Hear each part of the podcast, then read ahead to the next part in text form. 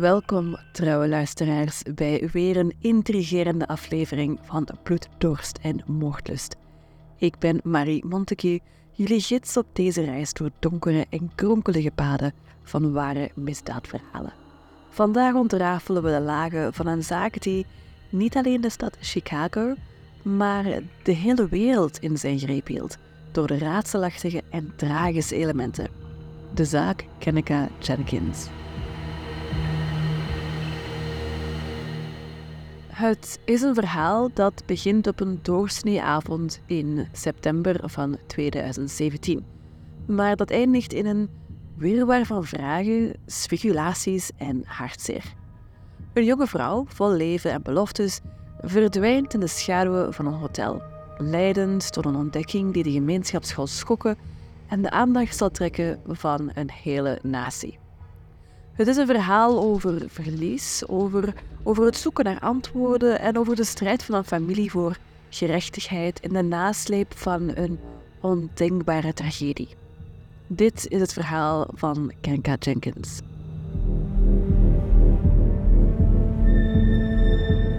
Het is 8 september 2017.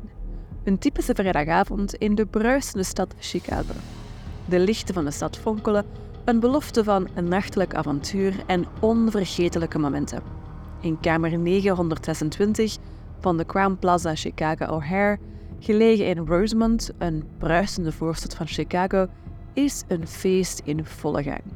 De muziek klopt door de kamer, vermengd met lachgeluiden en het geroezemoes van gesprekken. Te midden van deze vrolijke menigte bevindt zich Kenneka Jenkins, een 19-jarige studente, bekend om haar vrolijke en opgewekte karakter. Haar lach is aanstekelijk en haar aanwezigheid brengt een extra sprenkeling in de sfeer van de avond.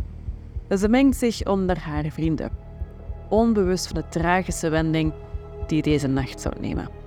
Terwijl de feestvreugde in de hotelkamer voortduurde, bevond Kenneka zich in het hart van het feest, omringd door vrienden. Ze dronk cognac, haar lach klonk boven de muziek uit, maar iets in haar ogen verraadde dat ze misschien niet helemaal zichzelf was. Er waren geen aanwijzingen dat ze drugs gebruikte, maar haar gedrag wisselde tussen momenten van levendigheid en momenten van verstilling, waar ze gewoon even neerzat met een bedachtzame, sombere blik.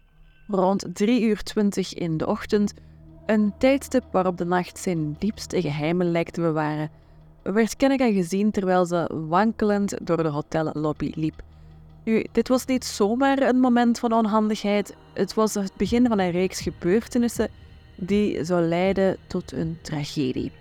Wat begon als een avond vol beloftes en vreugde, sloeg om in een nacht van raadsels en wanhoop. Een nacht die de levens van velen zou veranderen en vragen zou oproepen die misschien nooit volledig beantwoord zullen worden. Ongeveer een uur nadat men Kenneka laatst gezien had, rinkelde een telefoon in het stille huis van Theresa Martin. Het was een oproep die elke ouder vreest. Haar vrienden belden, bezorgd en verwacht, met de mededeling dat Kenneka nergens te vinden was. Haar moeder, overweldigd door angst en ongeloof, haastte zich naar het hotel.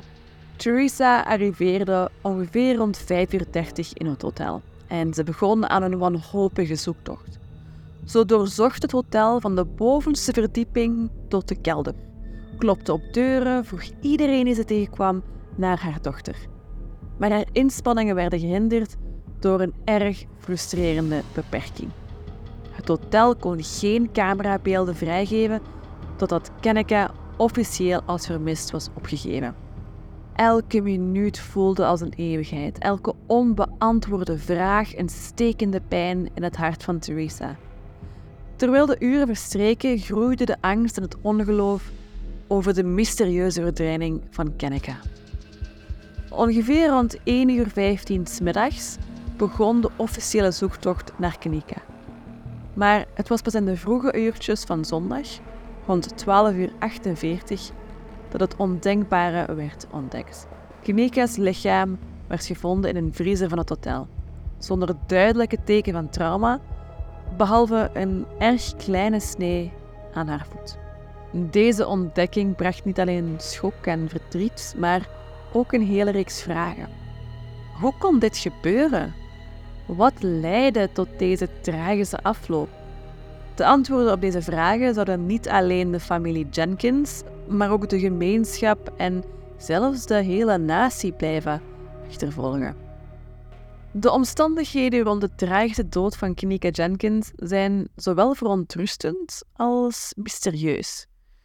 De vriezer waar haar lichaam werd gevonden was namelijk onderdeel van een ongebruikte keuken in het Crown Plaza O'Hare Hotel. Op het moment dat de politie binnenging, waren de lichten uit. En beveiligingscamera's legden vast hoe Kineka, blijkbaar onder invloed, door de gangen van het hotel zwierf. Ze had die avond cognac gedronken en gedroeg zich niet als haar gebruikelijke zelf. En uiteindelijk liep ze alleen weg nadat haar vrienden haar in een gang achterlieten, vermoedelijk op zoek naar haar sleutels en telefoon. Nu, toen Kineke als vermist werd opgegeven, controleerden de hotelmedewerkers de bewakingsbeelden. En haar ontdekking leidde tot heel wat speculaties en theorieën op sociale media over mogelijke betrokkenheid van derden. Er waren zelfs beweringen dat ze door een bekende van haar zou zijn verkocht. De politie onderzocht deze leads, maar vond geen bewijs van criminele betrokkenheid. Nu, de ontdekking van haar lichaam door een hotelmedewerker in de vroege ochtend van 10 september in de vriezer, een ruimte binnen een grotere koelcel, riep alleen maar meer vragen op. Kinike lag met haar gezicht naar beneden. Ze droeg maar één schoen en er was een kleine snede aan haar voet. Er waren geen andere tekens van trauma. Waarom was deze vriezer aan als de keuken niet in gebruik was? De lijkschouwer concludeerde dat haar dood een ongeval was, veroorzaakt door hypothermie. In Kineka's lichaam waren de sporen van alcohol en topiramaat aangetroffen. Dat is een medicijn tegen epilepsie en migraine um, dat zij niet was voorgeschreven. Haar bloedalcoholgehalte was 0,112. De combinatie van alcohol en topiramaat kan de effecten van beide stoffen versterken, wat dan leidt tot een snellere onderkoeling. En hoewel er zwelling in haar hersenen werd waargenomen, werd dit niet direct in verband gebracht met de doodsoorzaak. Hoewel de politie van Rosemont geen aanwijzingen voor criminele betrokkenheid vond, benadrukte zij dat een onderzoek nog niet was afgerond. De familie en vrienden van Jenkins bekritiseerden de eerste reactie van de politie, wat leidde tot een rechtszaak tegen het hotel en anderen. Ondanks de medische conclusie bleven er vragen onbeantwoord. Waarom was de vriezer in de ongebruikte keuken aan? En hoe kwam Kenneke daar terecht? Nu, de getuigenverklaringen van haar vrienden waren tegenstrijdig en liet ruimte voor heel wat speculatie. Eén vriendin stuurde een bericht over Kenneka's dronken toestand en haar verdwijning, maar het enige antwoord was: vind Knieke.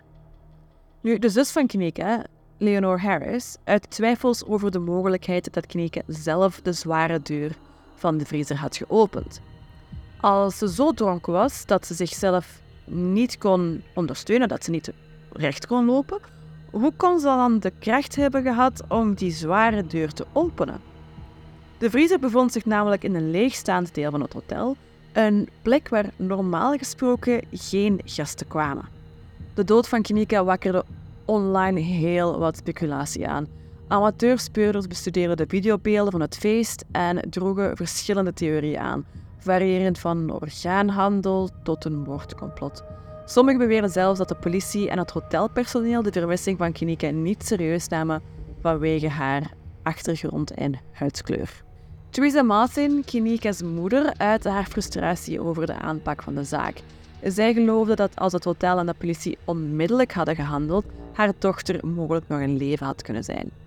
In de nasleep van Kinika's dood in 2018 namen de juridische stappen een aanvang. De familie van Kenika Jenkins diende een rechtszaak in tegen het Crown Plaza O'Hare Hotel, want zij beweren dat het hotel nalatig was geweest in het beveiligen van de vriezer en het uitvoeren van een adequate zoekactie nadat Kenika als vermist was opgegeven.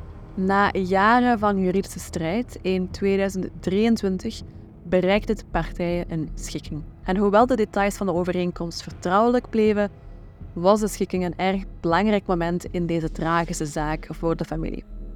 De schikking bracht geen antwoorden, maar het verzachtte de pijn wel een beetje. De dood van Knika Jenkins blijft gehuld in mysterie en speculatie. Wat is er die noodlottige nacht gebeurd? Was dit een tragisch ongeval of misschien iets meer sinisters? Wat denk jij? Laat het me weten op Spotify.